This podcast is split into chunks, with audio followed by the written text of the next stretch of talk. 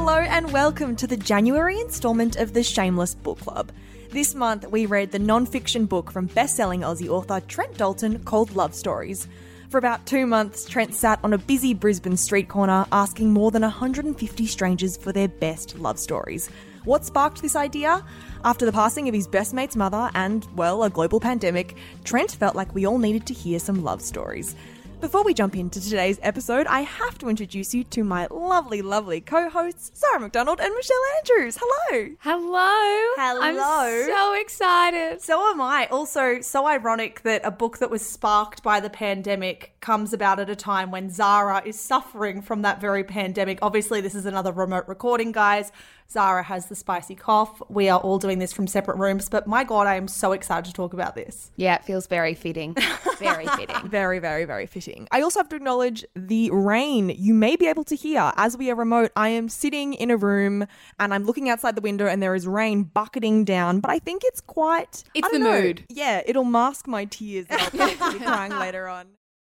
All right, guys, let's jump straight into it with a bit of an intro to Trent Dalton. Have you guys read his past work? Let me start with you, Mish. I have indeed. His first fiction book, Boy Swallows Universe, is actually one of my favorite books of all time. I read it when I was on a holiday with Zara. We were in Byron Bay, I think, Zara. God, that was a long time ago. a long time ago and I was reading Boy Swallows Universe and it is one of those books where I remember particular passages and where I was when I read them because they were such like a sucker punch to the guts. He is just one of the most vivid, creative, gorgeous storytellers I've come across. So when we decided to do love stories, I was so friggin' excited. It's so interesting because I have had Boy Swallows Universe sitting on my bedside table. I think.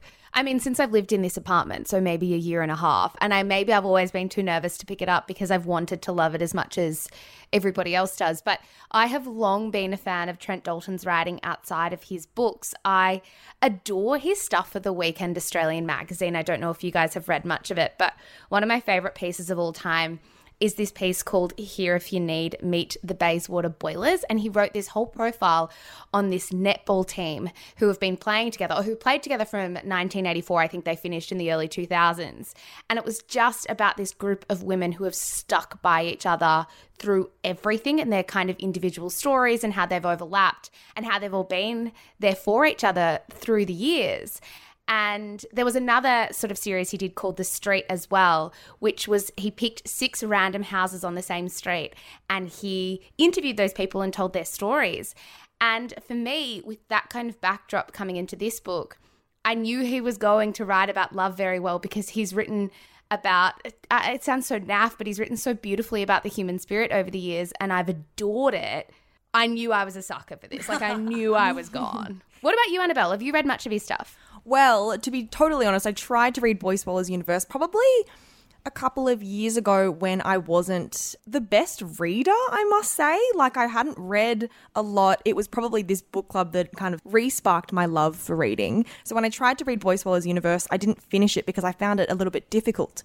And so, I really didn't know what to expect from this book. But, spoiler alert, I loved it so, so much. So, Zara, as you mentioned, aside from being one of Australia's most loved authors, Trent is also a very established journalist. He's won the Walkley Award twice, the Kennedy Award four times, and has been awarded the National News Award Features Journalist of the Year four times. He's so God. successful. It is absolutely insane. And I think anyone who has read Boy Swallows Universe would have a real appreciation for the success that Trent Dalton has achieved because, as he touches on in Love Stories, he did not have an easy childhood. He grew up in a really rough part of the world. He was surrounded by some really dark stuff. And I think that kind of upbringing that he experienced, that childhood, is what makes Trent Dalton's heart so big and so porous and so generous to anyone doing it tough, which was one of the absolute highlights of love stories. There are all kinds of love stories from all kinds of people, and they are told without any judgment at all.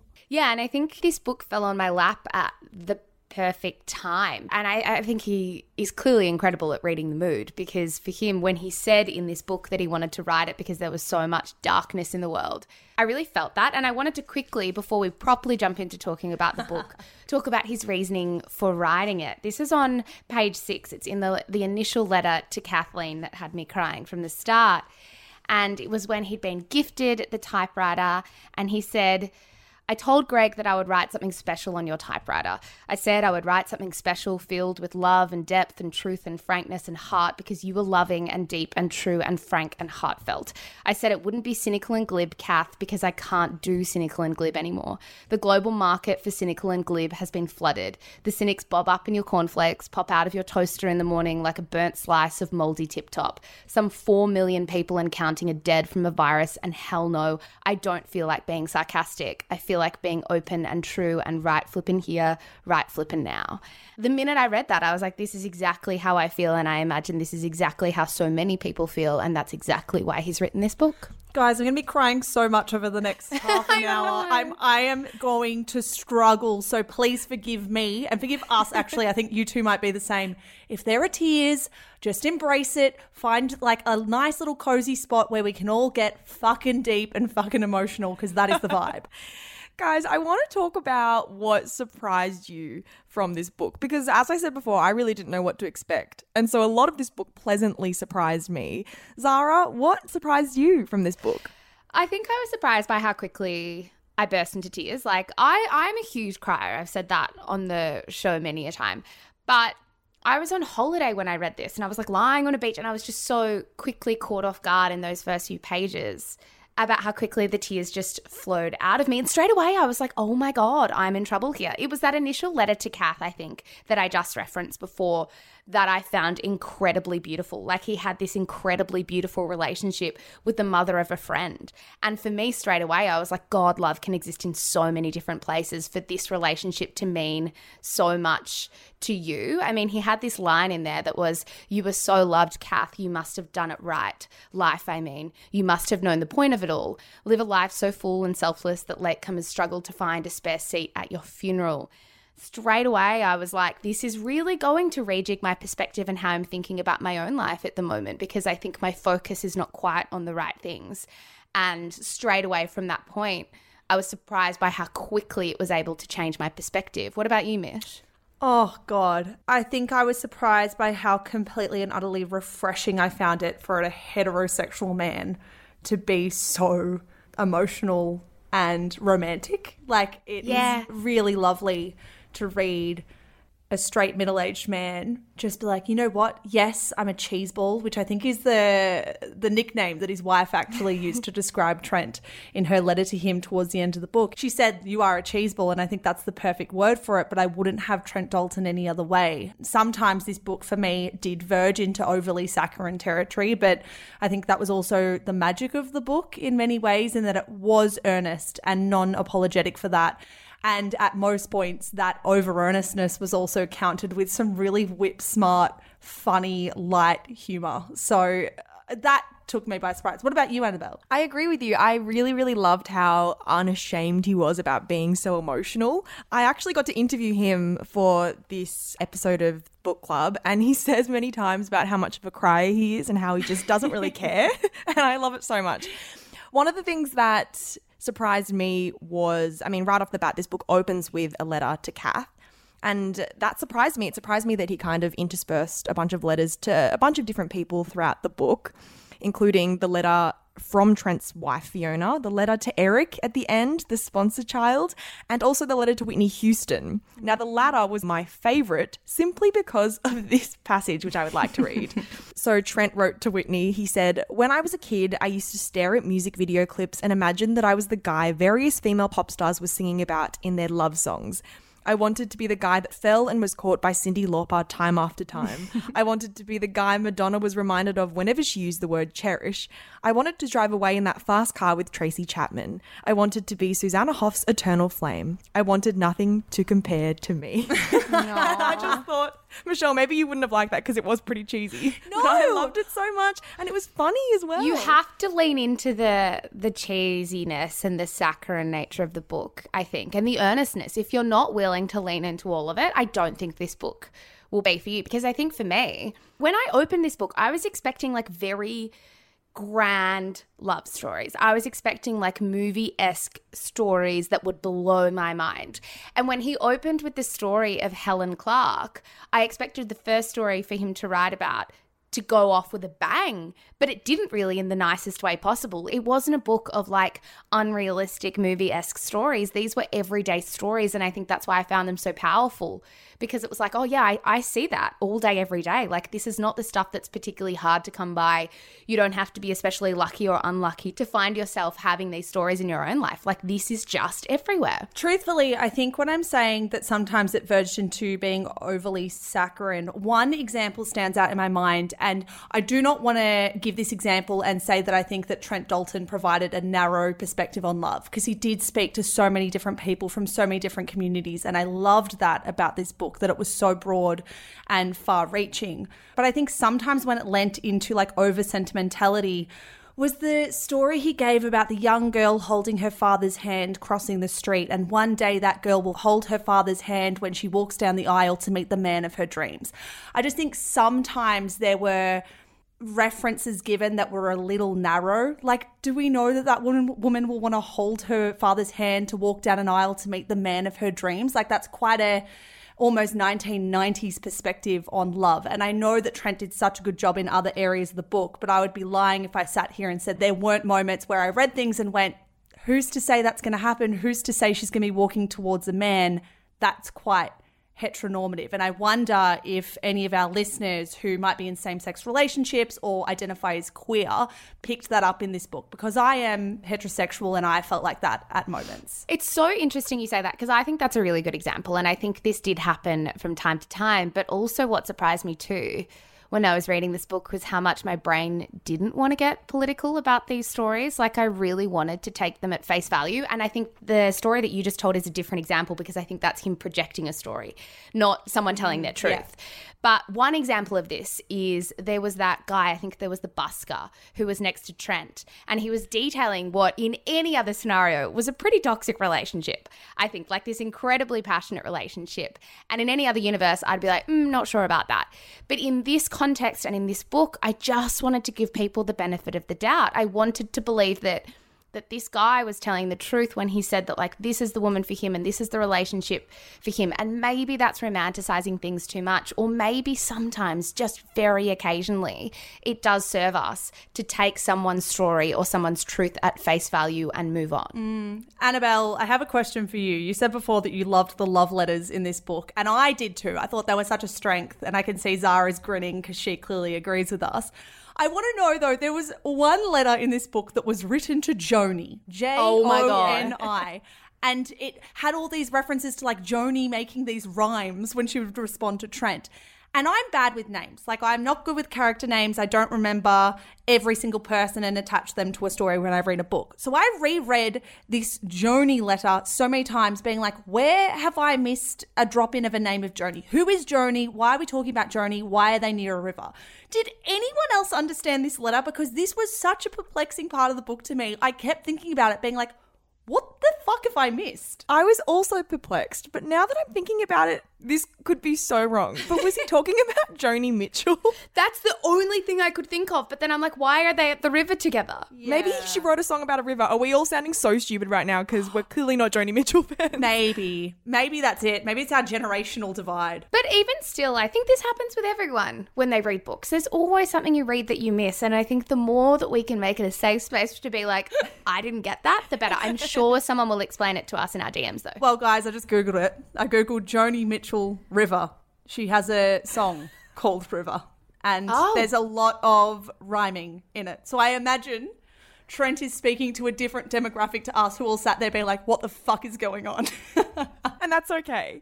Another thing that I thought Trent did so well that surprised me was how seamlessly he wove multiple stories together in the one chapter, like as if they were made to be read together. And some of those stories include his own stories. He did recount a lot of his own love stories, and I wasn't expecting that. And when I first realized that he'd be interspersing these stories into the book, I was transparently unsure about how effective that would be, but they were arguably some of my favorite chapters, the ones where he spoke about his love with his wife, Fiona, and his father. They were super, super powerful. Yeah, absolutely. Could not agree more. Guys, before we get into a discussion on our favorite love stories, it's time for a word from today's sponsor.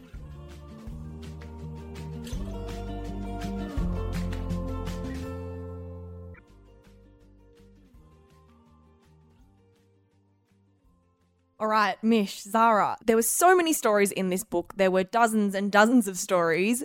But I want to know which ones you guys enjoyed the most. Zara, let's start with you. It's so interesting because, like, I could say so many of them stood out to me, but I think it's quite telling in the moment which stories you sort of like fold over and you sort of sit with a little bit longer, or the stories I can remember crying immediately about.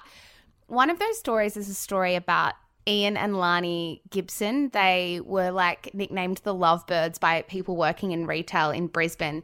They were like the older couple who would just like go on walks through the city and were clearly still very in love. And there is this passage about their love story that I really wanted to read out because I adored it so much. No handshakes in the Gibson household, only hugs. It is a family, not a corporation, Ian says. You shake hands with the people you work with, you hug the members of your family. Lani wraps an arm around her husband's shoulder. Sometimes I jump into bed at night and say to Ian, I still can't believe we're allowed to cuddle for eight hours. I still can't believe it. Mm. And I was like, how beautiful that. I, th- I think when it comes to marriage, there can be so much cynicism around about being able to love someone for a very long time. And these two have been together for about 57 years, I think. And it's really beautiful to think that you can love someone after 57 years more than ever. And that they say that they would still, if they had another 57 years, still be in love. Because again, I think we're fed so much that it's really hard to make relationships work. And I know that is true. I know there are so many things that get in the way. But it is just lovely reading someone that's like, I'm so excited to spend the next eight hours next to you sleeping. Like, that's really beautiful to me.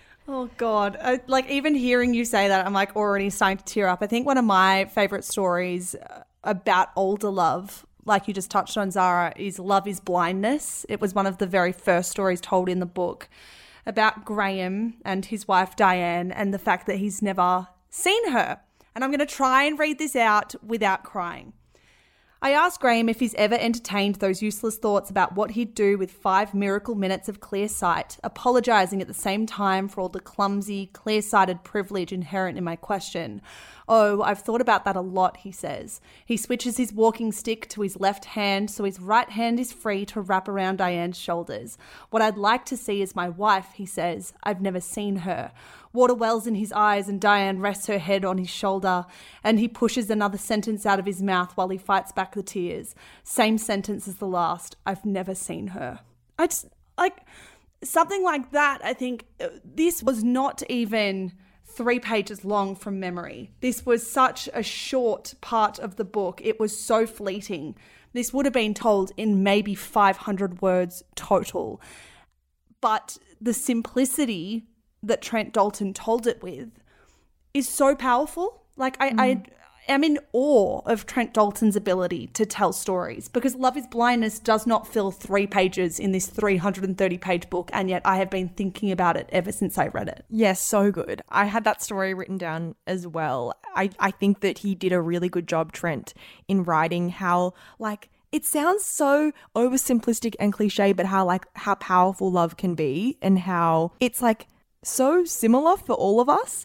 It's funny you said that you had a lot of love stories about older people written down because I've just realized now that all of the stories I've written down in this in this section of our episode are love stories about older people. One I wanted to talk about was the story later on near the end of the book. This was one of my favorites because it was one of the very few stories in the book where it's facts read kind of like unrealistic to me, but in the best way possible, like mm. a movie. Mm. Because I felt like a lot of these stories that Trent wrote about, he wrote about kind of just the regular sometimes mundane parts of love in the most beautiful ways.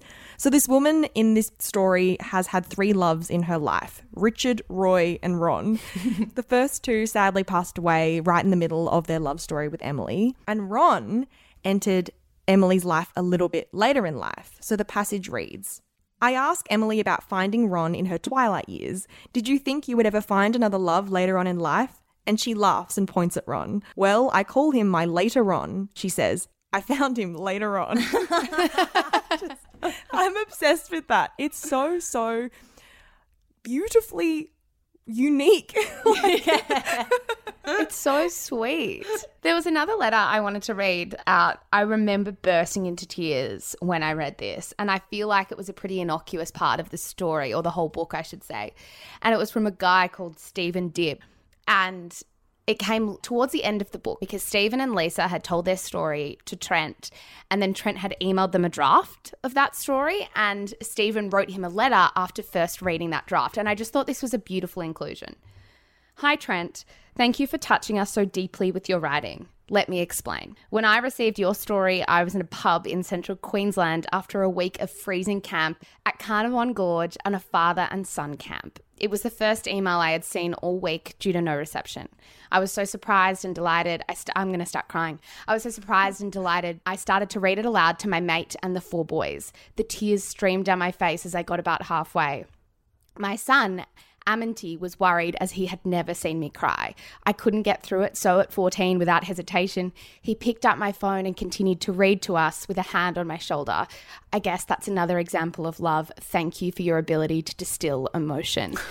I just had this image of these four teenagers, these four teenage boys, and these two men sitting in the pub in central Queensland crying about love. And I was like, there are so few books in the whole world or so few conversations that could get people to do that. And I was like, it is incredible how this book can crack people open in that way. Like that scene for me, I was just like, in what other world would that ever happen? It's so funny as well because I I'm crying now that you've read that out. But this book does crack people open. And I think the interesting thing to me is the stories that crack you open are different for everyone. Like I'm hearing the stories that touched you guys and they touched me too, but there were other stories that I found to be more special and more beautiful. But perhaps that is the power of this book that there is something for everyone here, that the story that will get you might be different person to person, but stories will get you and they will teach you something and you will walk away with a new lesson on love. The other story that stands out to me when I think about this brilliant book is Pictures of You, which is the story of Chris Bolton and Kerry Shepherd and their son Finn. So, if anyone needs a refresher, Chris Bolton was a 50 something healthy man. He had been for a surf one day and then he decided to go buy a baby book for a couple that he knew who were freshly pregnant. And there's a passage that describes Chris on page 54 that I think is just gorgeous. Trent Dalton wrote, Chris was exactly the kind of outgoing man who kneeled when meeting children for the first time. He was exactly the kind of man who went out of his way to meet people on their level. He was kind, he was optimistic, he was enthusiastic, he was a dreamer. Chris loved community, Chris loved people, Chris loved children. That's why he was kneeling down when the heavy shopping strip awning above him collapsed suddenly. That's why the last act of Chris Walton's life was to push two boys to safety before he was killed by the crushing impact of a falling awning. I just, I was almost inconsolable when I read this story about Kerry and Chris. Not just their love for each other, but their love for everyone around them. And the way that is written is just so brilliant. I don't I don't even have words for it. Yeah, no, Trent has like a really, really incredible power of observation. I know a lot of people have said this about him, and he just manages to tell people's stories in really, really sad, heartbreaking ways. But yeah, he should be really proud of what he's done. I just want to quickly pick out two of my other favorite bits, and then I promise we can move on because I, I feel like we could be here forever, guys, because there's so much going on. There was a passage on page 74 about Ben and Sarah. Ben was the guy who would go away for long periods of time, and I wanted to read this bit out. Then Ben says something beautiful about Sarah. He hopes his boys get to grow up and know something of the kind of love he feels for Sarah. He knows that's been the greatest gift of his time on earth so far, being allowed to love someone so fully like that. He tells a story about what it feels like to leave Sarah for long periods when he travels for work on the long journey cargo ships. The toughest mornings are the ones when he finds himself watching the sun come up after an all night shift. That's the exact moment when he starts to think how perfect it would be to have Sarah beside him, and he sees no land, not a single of grass and dirt of home to the north, south, east, or west, nothing but endless blue ocean. And that's what he gets a sense of what it would mean to be alone. But then the days pass, and Ben witnesses enough sunrises on his own on the deck of that cargo ship that one morning, without fail, he eventually sees a thin horizon of land again and he knows he's almost home. I was like, oh, it's it is one of those things where it's like when you are away from the people that you love for extended periods of time, it is that very simple thought of God, I wish they were like right here beside me experiencing like this incredibly mundane thing, like this incredibly mundane thing. And then just quickly, the other thing that I loved was when Trent Dalton, I don't know if you remember this, spoke about how he and his wife have this secret sort of sign language to each other across the room where where he used to whisper or mouth like my left shoe because it looks like I love you. And now he just lifts his foot up whenever he sees her in a room looking at her. And I was like, I, I love that people do have their own languages and their own ways of communicating love. I remember that. I love that so much. And like, not to make this about me, but it made me think, fuck, I want love for that. yeah. also, make it about you. Isn't that what it's about? Guys, I know we've just talked a bunch about our favorite stories, but I want to know what stuck with you the most. That could be another story, it could be a lesson. Michelle, mm. what stuck with you the most? I think obviously some of the stories stuck out to me so much, but I think as far as lessons are concerned, I love Robert McCulley's description of his wife Julia and how, and I quote, love follows her around. He told Trent, if you have a lot of love in your life, if you put a lot of love out into the world, then love follows you around, he says with a knowing smile. It follows. It it's so true. I mean, maybe it's a very simple lesson to walk away with that love begets love, but it is so true. We don't have a limit of love within us. It is like an, a never ending energy source that we can tap into and we can put out into the world. And I think it's a very good reminder the more love you put out, the more comes back and the more enriched your life will be. What about you, Annabelle? The lesson that stuck with me kind of came off the back of reading one of Trent's own love stories, the one called The Story of Why I Reckon My Old Man Was Not Much of a Hugger. Now, I don't know if it's just me, but the stories that I couldn't stop thinking about were the ones that I saw glimpses of in my own experience. And with this story, this passage stood out to me. If you start crying about all the things worth crying about in life, then you might never stop crying. Best not to even start. Don't start crying, don't start hugging, don't start feeling because you might never stop feeling. So now you know the great truth of the outer Australian suburbs, kid. Feeling is hazardous. Feeling is a one way ticket to pain and madness. Feeling will break your heart. It was the way that this story ends with Trent's father passing away and Trent hugging him so hard in that moment that really resonated with me. Like the idea that this kind of love that doesn't necessarily consist of the most outward displays of affection did instill great regret in Trent later on in life, which was a really heartbreaking lesson. And I want to read one more passage, it's very short. At the end of this story, he says, It seems so fucking tragic and absurd to me now, and it hurts so fucking hard to confess through the tears that fall from my eyes as I sit here on the corner of Adelaide and Albert Streets in a busy world without him in it, that the longest hug I ever shared with my dad was the one we shared when he was dead. And it just reminded me that, like, hug the people that you love. It's not that hard. And it's a beautiful thing to show people that you love. And, like, it means that you won't have to regret not hugging them later on in life. Oh, that, yeah, that really stuck with me as well, to be honest. I think I agree with you when you said before, Annabelle, like, I wasn't expecting to love him telling his own story so much through it mm. because I just didn't know that much about him. But the way he wrote about his own life was exceptional. I think for me, the one thing I took away was like, the question of what it means to live like a happy, good, and fulfilled life. I think when I picked up this book, I was probably feeling very overwhelmed about things. I was probably feeling quite anxious. And I think I spend a lot of time worrying about stuff that I actually cannot control, like way too much time worrying about things I can't control.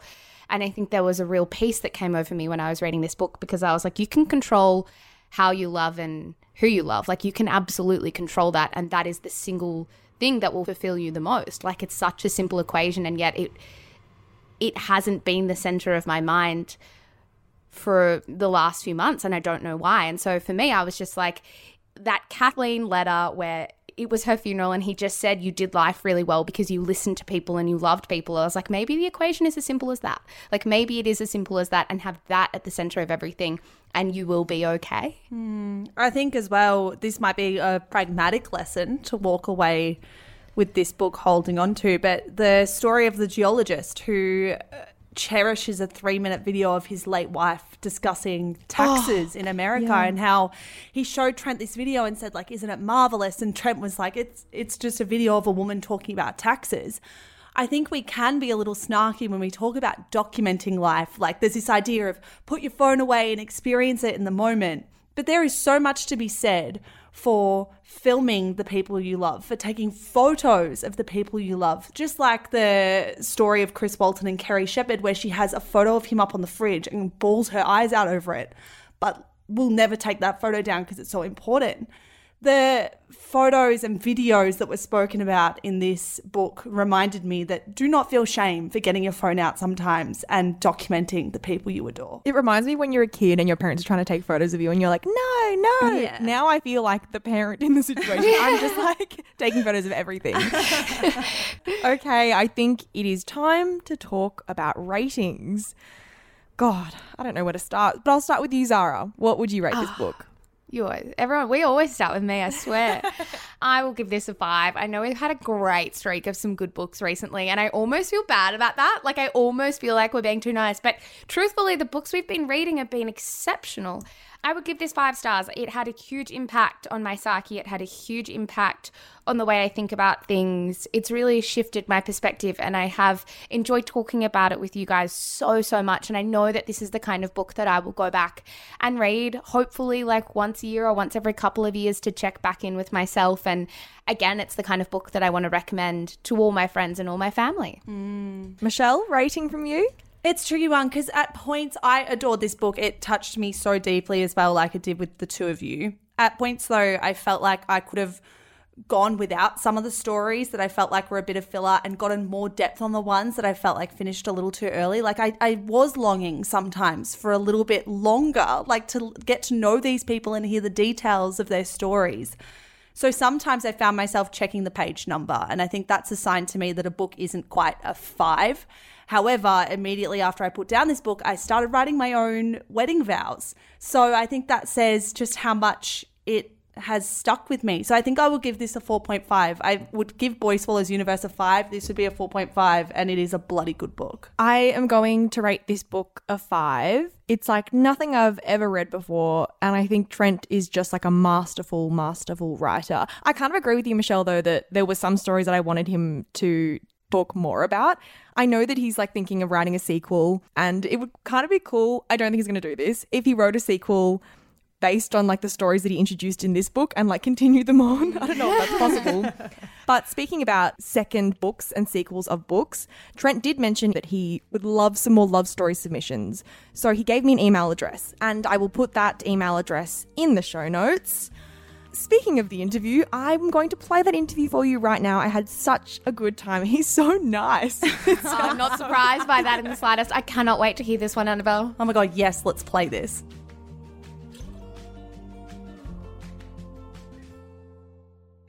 Trent Dalton, thank you so much for coming and chatting with me. How are you going? Oh, Annabelle, I'm really well. My um, we got struck by the dreaded COVID. My family, we're a house of four, and three of us got it. We're well and truly out of isolation, and I'm just happy as Larry. So to be talking to you, you're one of the few outside family human beings I've actually spoken to in quite some time. So it's really nice to be talking to you, Annabelle. I am touched to be speaking to you. Then, no, it's wild the world we're in right now. Everyone's either locked down or fearing to be locked down. That's it. It's pretty strange. And well, it's the reason I wrote that book, Love Stories. You know, it was absolutely, you know, it's funny you say that like maybe a year ago now or something where I was really struck by that notion. It just felt unsettled, you know, and I felt a little bit unsettled in my head.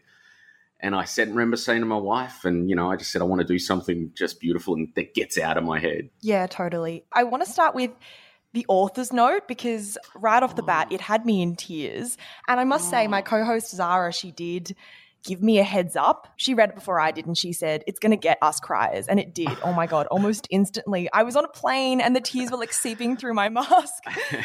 but if it's okay to ask, I wanted to know what your friendship with Kath was like because I know she was your best mate's mum and she gifted you this Olivetti typewriter and that she was also a letter writer herself.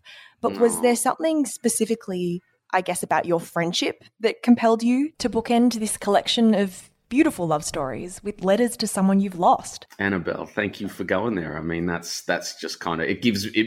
I get moved even just thinking about her. Um, and I love that you even mentioned the author's note, the and, and the idea of crying. Right? I mean, my first book, Boy Swallows Universe. I'm the youngest of four boys, and I'm famous for just turning on the waterworks in my family. You know, and I hated myself when I was a kid for being so emotional. And I'm 42 now, and I just realized that that's living. You know, you know, like mm. weeping is living. You know, and, and it's it's experiencing life as you should be experiencing it. You know, never be afraid to flip and go hard with your tears. You know, and that's what that author's note was, where I'm saying. Thanks for everyone who opened the door on their darkness and, and blinded me with their light. Like, uh, really, that sort of author's note came at the end, and I was just like, this is a book for you. You know what I mean? I wanted that to be just like, come on in. What you're about to read is a reason for all of us, all of us, as you said, us criers. You know, I mean, and I just love that you mentioned that. Kath Kelly was the most incredible inspiration and encourager of my writing. As a journalist, I've been a journo for about 20 years, and she was right there from the start, from my first works of journalism that I do for you know, Brisbane's local paper, the Courier Mail. And, and she was one of those people, Annabelle, who would just send you a little message on Saturday morning and just say, oh, you got that one. You, you nailed it. And, and those sort of people just meant the world to me. And my old man, my dear dad, Noel, passed away 2015. You know, the man probably I love most in this world. That night, Kath Kelly sent me an email and she would just randomly send me these emails where these beautiful kind of – you know, in the old days, it would have been handwritten letters, but it was just, you know, it was all emails. On the night of the day that my dad died, she sent me the most beautiful email, which was Trent, he's not dead when you talk about him. And I just thought that's so freaking beautiful.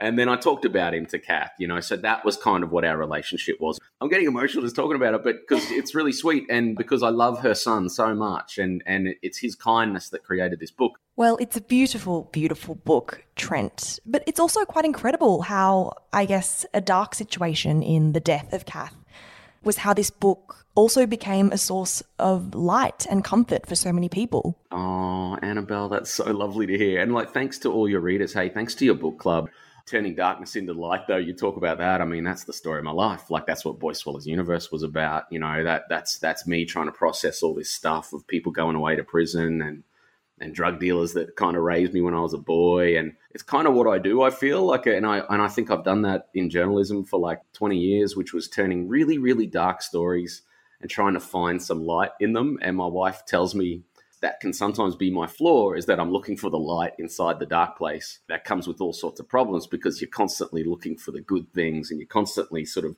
putting hope in places that probably or people that maybe don't deserve it. But then but then you're just trying to find the light. And then, you know, so I love that you say that because that's exactly what I did on that street and just sitting down for as long as possible. And you know that when someone's telling a dark tale that, that there is light somewhere. And that's a really good active thing to do when you're listening to anyone is to just keep finding the light and that's sort of what I did on that corner, and, and it became really rewarding. I think that's a superpower, though, being able to find the light. But I wonder what it's like immersing yourself into every facet of these stories, the light and the dark, and what it does to your emotions because as you say you're a very oh. experienced journalist trent but i imagine that you never quite get used to the overwhelming feeling of hearing about the sadness in people's lives with this book you listened to 150 people's experiences of love but also like sometimes heartbreaking loss yeah it's a big question but like what does that do to you how do you navigate that emotion yeah, it's incredible, Annabelle, and it's still happening. I mean, the, the really sweet thing about a book like that is that it doesn't end. Like it, it kind of in a correspondence way. And it's so right that a book based around a typewriter lives on in the letters of people who read it and then send me the most touching things. I mean,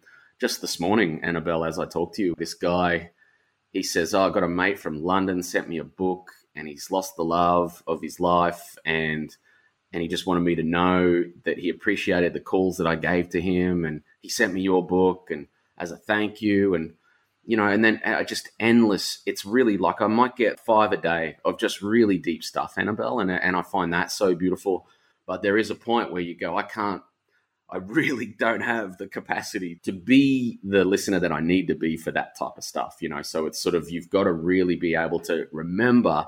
Oh man, don't even get me started, Annabelle, on the whole situation of when I'm talking to my wife, right? After sort of a day like that out on the corner, and then you come home and she's talking to me, right? Like she needs me to be the listener. And then she's seeing my my eyes glaze over because some strangers on the street got the best of me or got the best of my listening, you know, and that's been a that's been a flaw in my makeup for about 20 years. And I really try and work on that. So, like, when, you know, this woman who is the love of my life and deserves every bit of that, you know, who you're trying to sort of be a lot better for. And, but you got all this ambition and you got all these stories and these things you want to tell and you got all this stuff going through your head. And I've got these two girls too who are 14 and 12 and they're really good for that. They're really good for like, um, it's like, oh, hey, dad, okay, you don't need to tell us your stories. And all you need to do for us is listen as we tell you how much we love Tom Holland, you know? And I'm like, cool, let's talk here. about Tom Holland for a bit, right? we you all know? love and, him. yeah, right. Uh, yeah.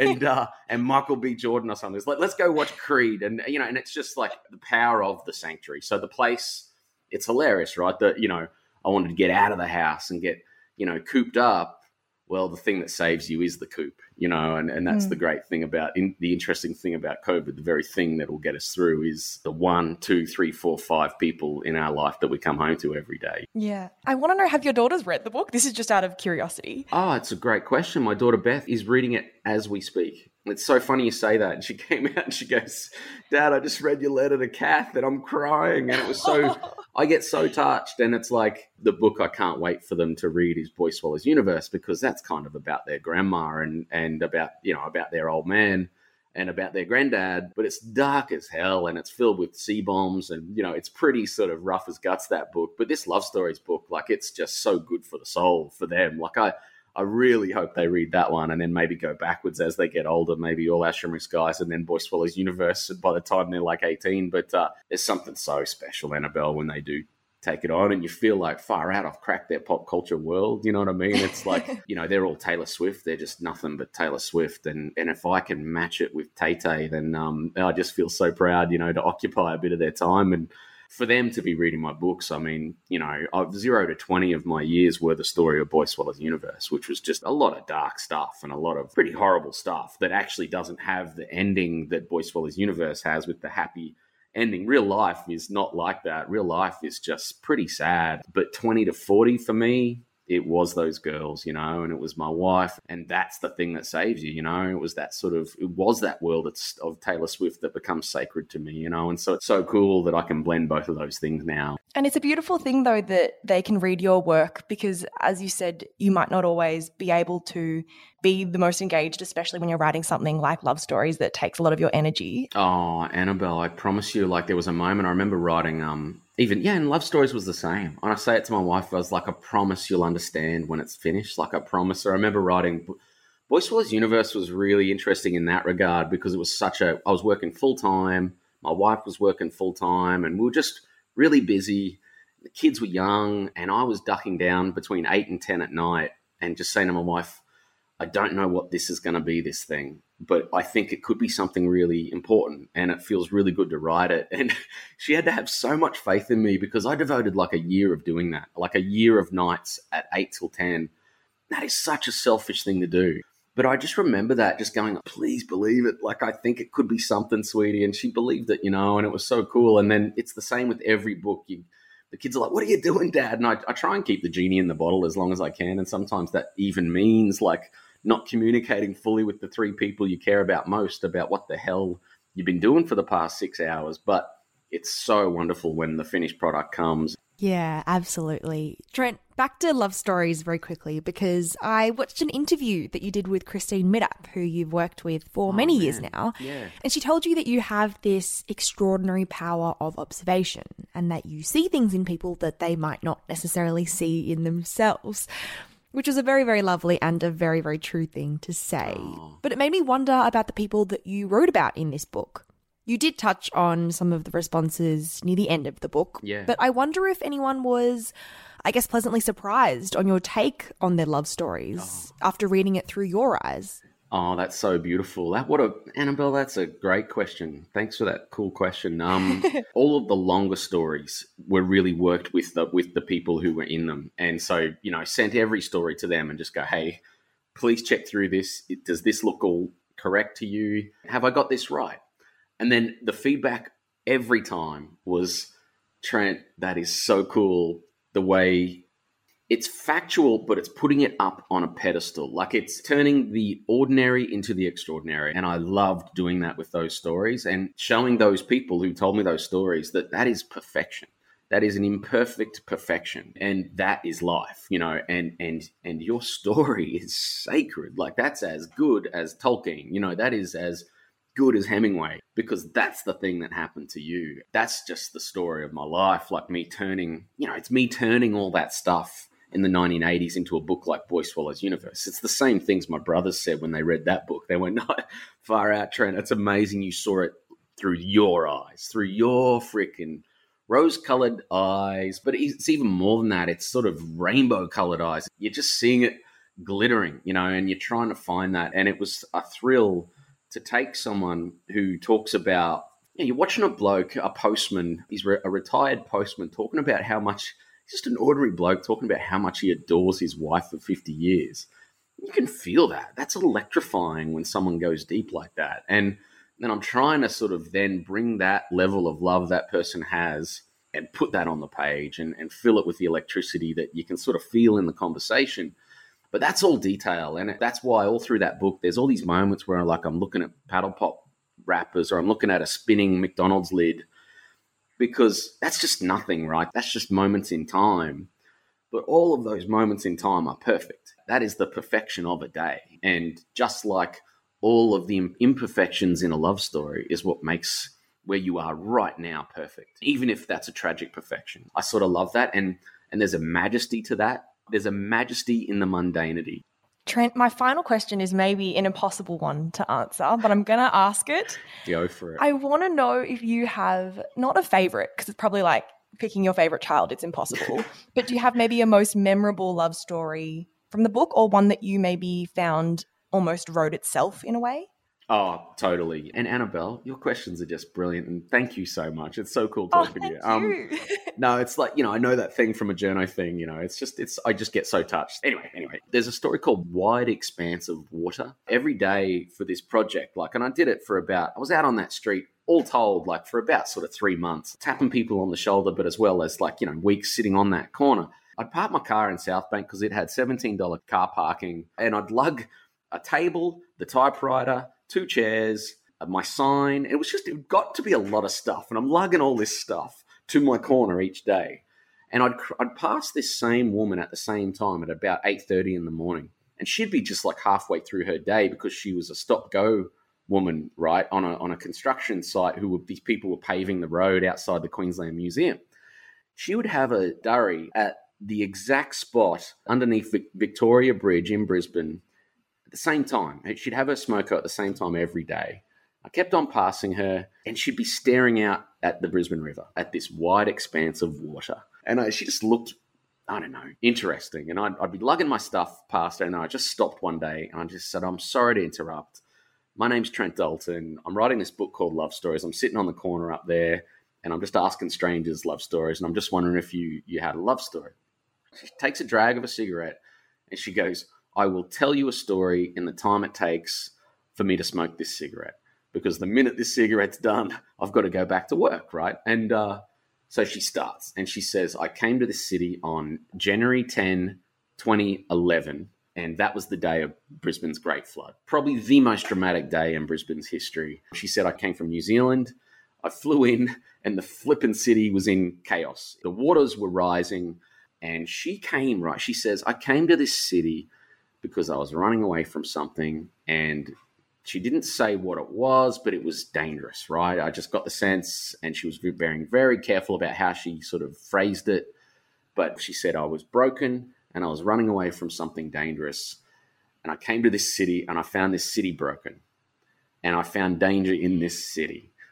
And then you know what happened? She says, she's telling this story, sucking on the durry, and she's like, then I watched this city fix itself I watched the people of Brisbane come out and we came out with our mud buckets and our gurneys and our brooms and, you know, strangers helping strangers.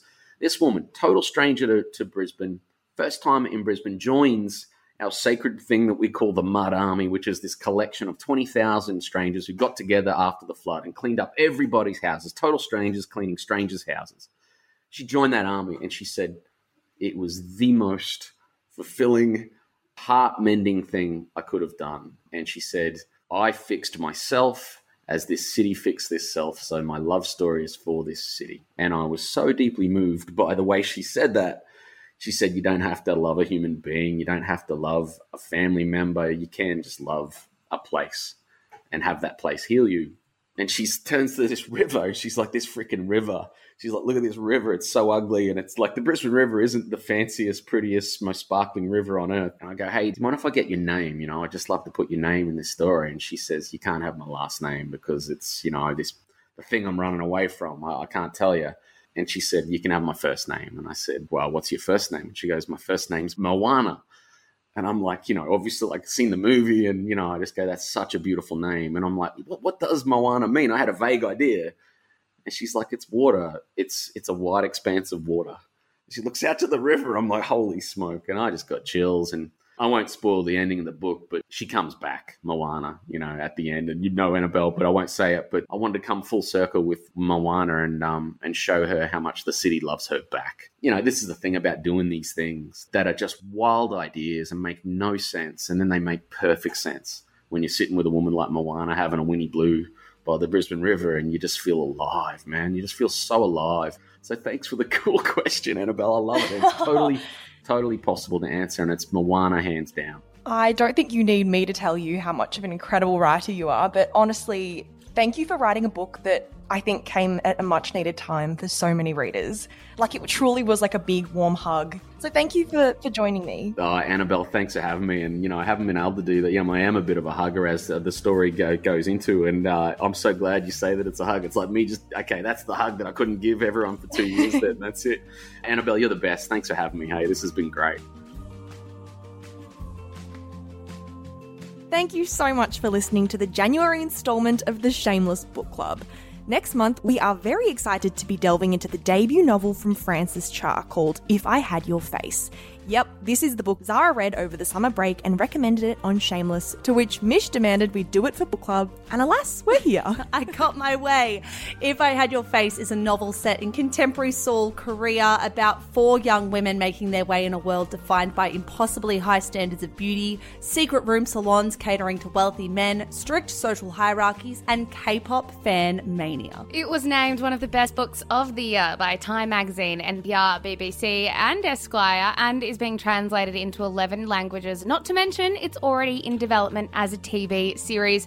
We cannot wait to dive into it, even though I've kind of already dived into it. But I can't wait to talk about it with you guys.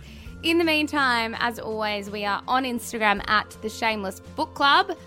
Can't wait, guys. Yeah, See you next cannot month. wait. Thank you so much for listening, everyone. And Annabelle, bloody good job interviewing Trent Dalton. What a career highlight. That is so cool. I know, it was so much fun. Thanks for listening, guys. Bye. Bye.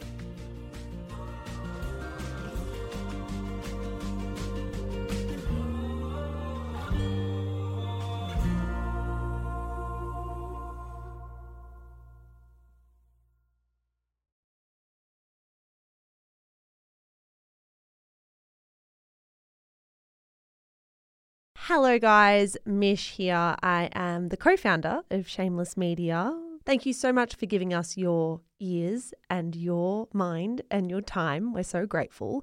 If you enjoy the stuff that we produce, may I recommend our brand new podcast, Style Ish? Stylish, if you want to say it quickly, style dash ish, if you want to take the long way through.